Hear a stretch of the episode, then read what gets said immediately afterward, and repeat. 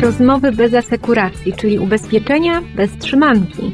Zaprasza Aleksandra Wysocka. Co słychać w ubezpieczeniach korporacyjnych w kompensie? Z Tomaszem Schubertem, który odpowiada za kontakt z brokerami. Porozmawiam o wynikach, o sytuacji rynkowej, o wyzwaniach, możliwościach i nowościach.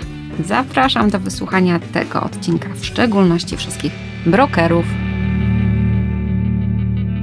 Witam serdecznie, spotykamy się znowu tuż przed kongresem brokerów. Tym razem to się nam trochę zacieśniło. No, ale jest o tyle wyjątkowa sytuacja, że stowarzyszenie świętuje swoje 30 lat istnienia. No i to oprócz życzeń jest też taki moment na podsumowania, jak brokerzy w biznesie kompensy się mają, czy są ważni dla Was. Bardzo dziękuję w ogóle za to zaproszenie. Tak, mogę potwierdzić już w pierwszych słowach, że w ogóle tak zwany ten nasz kanał brokerski, czyli tak naprawdę współpraca oparta o szereg biznesów korporacyjnych, dużych klientów, która jest domeną brokerów, no cały czas się ma w kompensie dobrze, dobrze się rozwija. Śmiem twierdzić, że tak naprawdę nam towarzyszą dwucyfrowe dynamiki wzrostu przez ostatnie co najmniej 10 lat. Więc ten portfel tak naprawdę jest już dzisiaj bardzo, bardzo zacny. No i cóż mogę powiedzieć, to jest kolejny rok, ten 21 był kolejnym takim rokiem dynamicznego rozwoju. Tak jak powiedziałem, dynamika dwucyfrowa, no i z kolei też chyba jednym z głównych takich parametrów, który no, wyznacza tą pozycję brokerów, to jest udział brokerów, czy udział składki brokerskiej w całej składce kompensy i tutaj mamy no, ten wskaźnik na poziomie 25%. Także jedna czwarta całej sprzedaży, można powiedzieć, kompensy jest w rękach brokerów. To jest istotny udział. No i chciałam też podpytać o te wyniki. Wiemy już, że udział brokerów to 25%, ale jak linie biznesowe się rozwijały?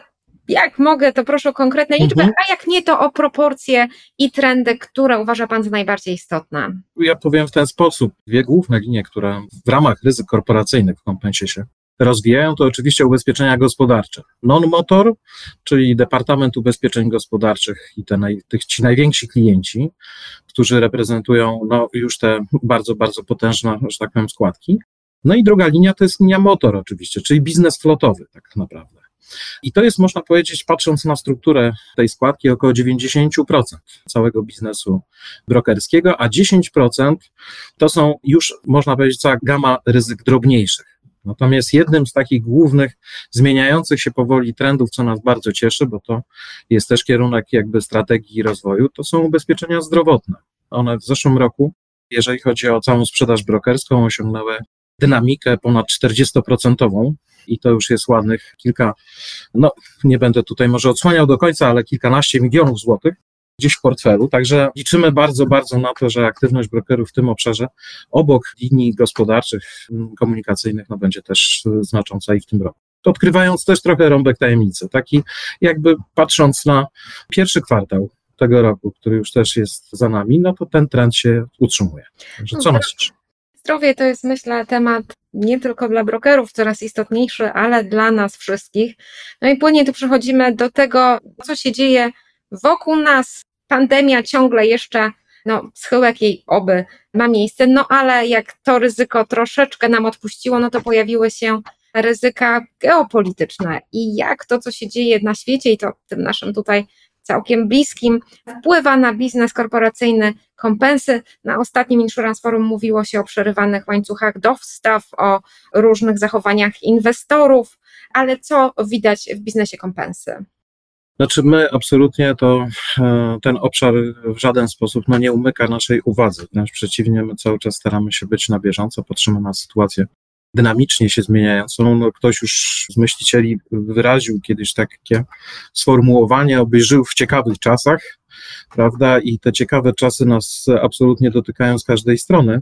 Więc ten układ geopolityczny, gospodarczy, sam fakt chociażby inflacji, która się no, mocno pojawiła tutaj, i zwiększonych kosztów, chociażby w ryzykach majątkowych odtworzenia, czyli kosztów pracy, kosztów no, zakupu materiałów, i tak dalej. To są te elementy, które no mają impact jednak, jeżeli chodzi o składkę ubezpieczeniową. W związku z tym my również jesteśmy zmuszeni chociażby idąc w tym trybie czy tym trendzie rynkowym na korygować ceny. no bo to jest, że tak powiem, no, wartość, którą musimy tutaj w jakiś sposób balansować tą składką. Niestety. No i też oczywiście to, co już pani, pani Olu wspomniała, jeżeli chodzi o ten łańcuch wzajemnych dostaw, pewnych powiązań gospodarczych, to jest temat bardzo szeroki. Ja go tutaj nie będę eksplorował mocno. Niemniej no, patrzymy na sam fakt tego, że chociażby kategoria szacowania czy przeszacowywania majątków, tak, aktualizacji wyceny, ceny, czy dostosowywania naszych różnych zapisów związanych zarówno z ograniczeniami, jak i rozszerzeniem zakresu, no, musi odpowiadać do, jakby adekwatnie do zmieniającej się sytuacji na rynku. No i tak staramy się czynić. Także tutaj jednej recepty nie ma, myślę na to, natomiast no, staramy się obserwować, jakby patrzeć i adekwatnie odpowiadać na to, co klienci od nas oczekują.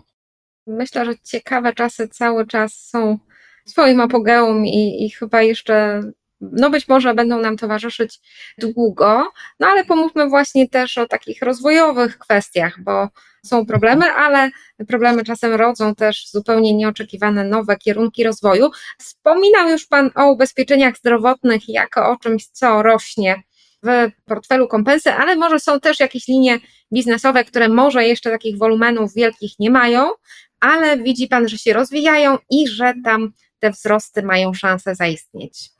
Tak, obok tych głównych linii biznesowych, czyli wspomniałem ryzykach korporacyjnych i komunikacyjnych, czy pozakomunikacyjnych i komunikacyjnych, ale jednak korporacyjnych, no dostrzegamy też taki ten już wspomniany trend bardzo pozytywny z ryzykami zdrowotnymi. Tu staramy się te ryzyka zdrowotne z kolei rozszerzać o naszą ofertę życiową, czyli też patrzymy na, na to, co w życiu, a z kolei wiemy, że jednak no, pandemia duży wpływ na ryzyka życiowe miała. No, sytuacja oczywiście bardzo skomplikowana, no bo szaleńcze wypłaty, wiele tutaj się działo, jeżeli chodzi o wyniki w ogóle sektora ubezpieczeń na życie.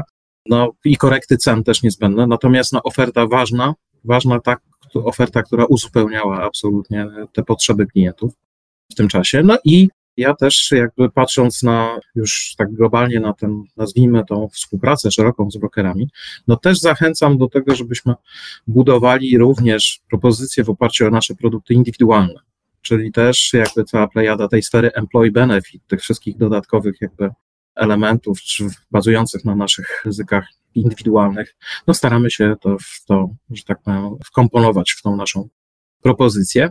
I szereg takich klientów, czyli tych działań cross-sellingowych, jest, bym powiedział, przybywa nam grono klientów, którzy korzystają w sposób coraz szerszy z naszej całej gamy dostępnych produktów.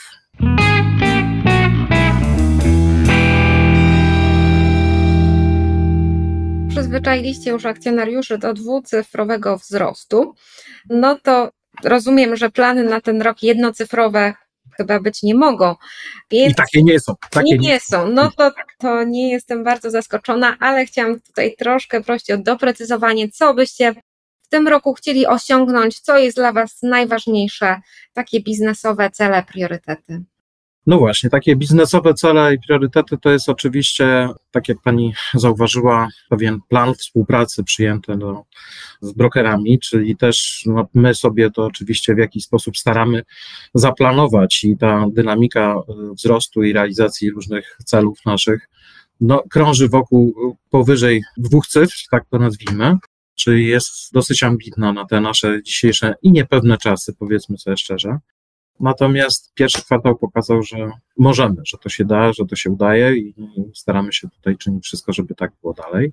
I no, ryzyka, duże ryzyka korporacyjne. Też fokusujemy się oczywiście na takich klientach, którzy przynoszą nam jednostkowo na przykład powyżej 150 tysięcy e, złotych składki. O to też zabiegamy. Jednym z elementów jest oczywiście też sfera przyjaźni z naszą konkurencją, czyli też udział kompensy w pulach asekuracyjnych, traktowanie kompensy jako dostarczyciela rozwiązań w zakresie reasekuracji. Także to są te obszary takie w, w ramach ryzyk korporacyjnych, które staramy się również z powodzeniem no, stosować.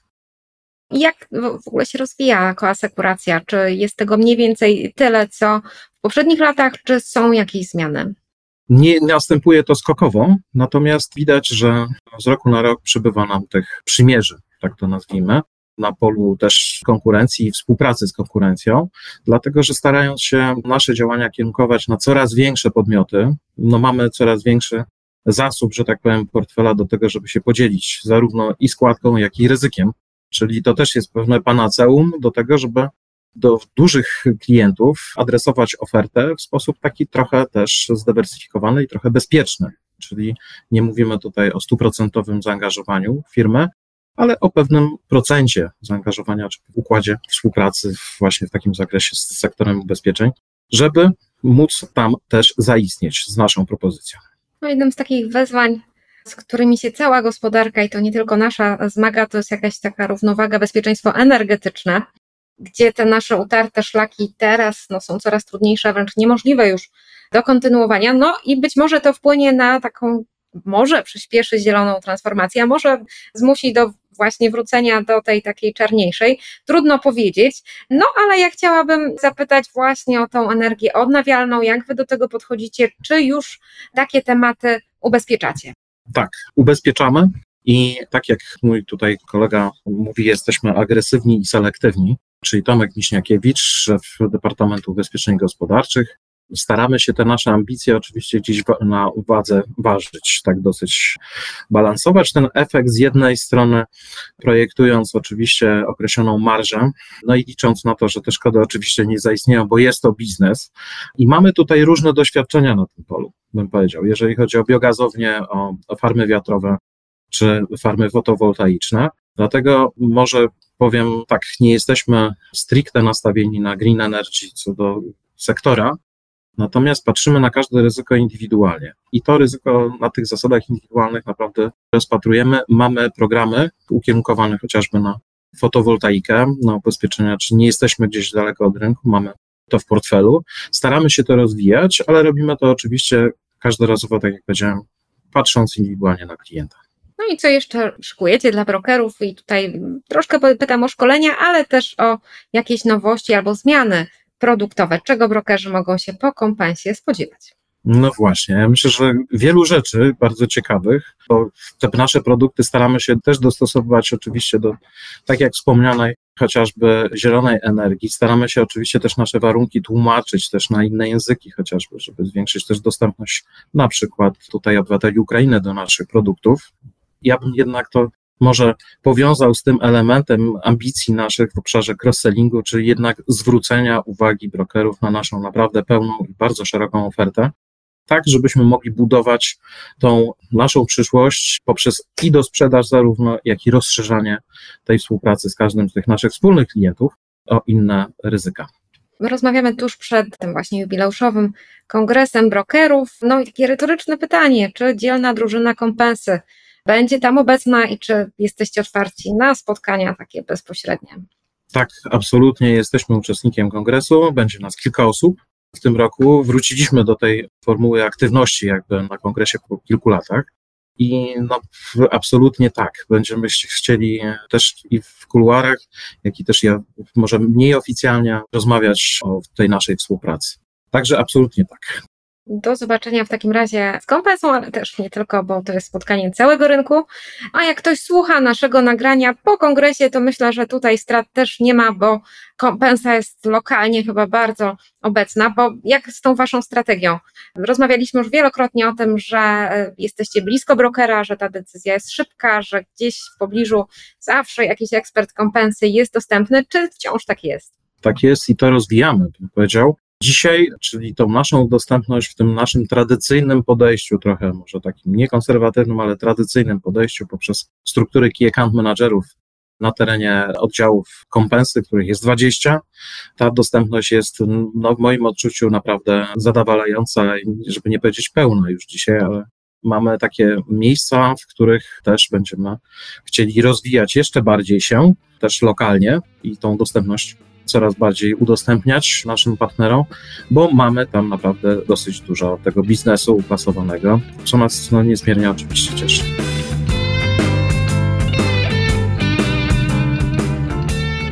Dziękuję za wysłuchanie tego odcinka. No i przypominam, że maj jest takim nieoficjalnym miesiącem ubezpieczeń korporacyjnych w gazecie ubezpieczeniowej, a to ze względu na doroczny, jak pandemia nie przeszkadza, kongres brokerów, na którym cała branża się spotyka. W każdym razie ten jej obszar korporacyjny. Do usłyszenia w kolejnych odcinkach podcastu Rozmowy bez asekuracji. No i do zobaczenia na kongresie, jeżeli słuchacie tego odcinka jeszcze przed tym super wydarzeniem.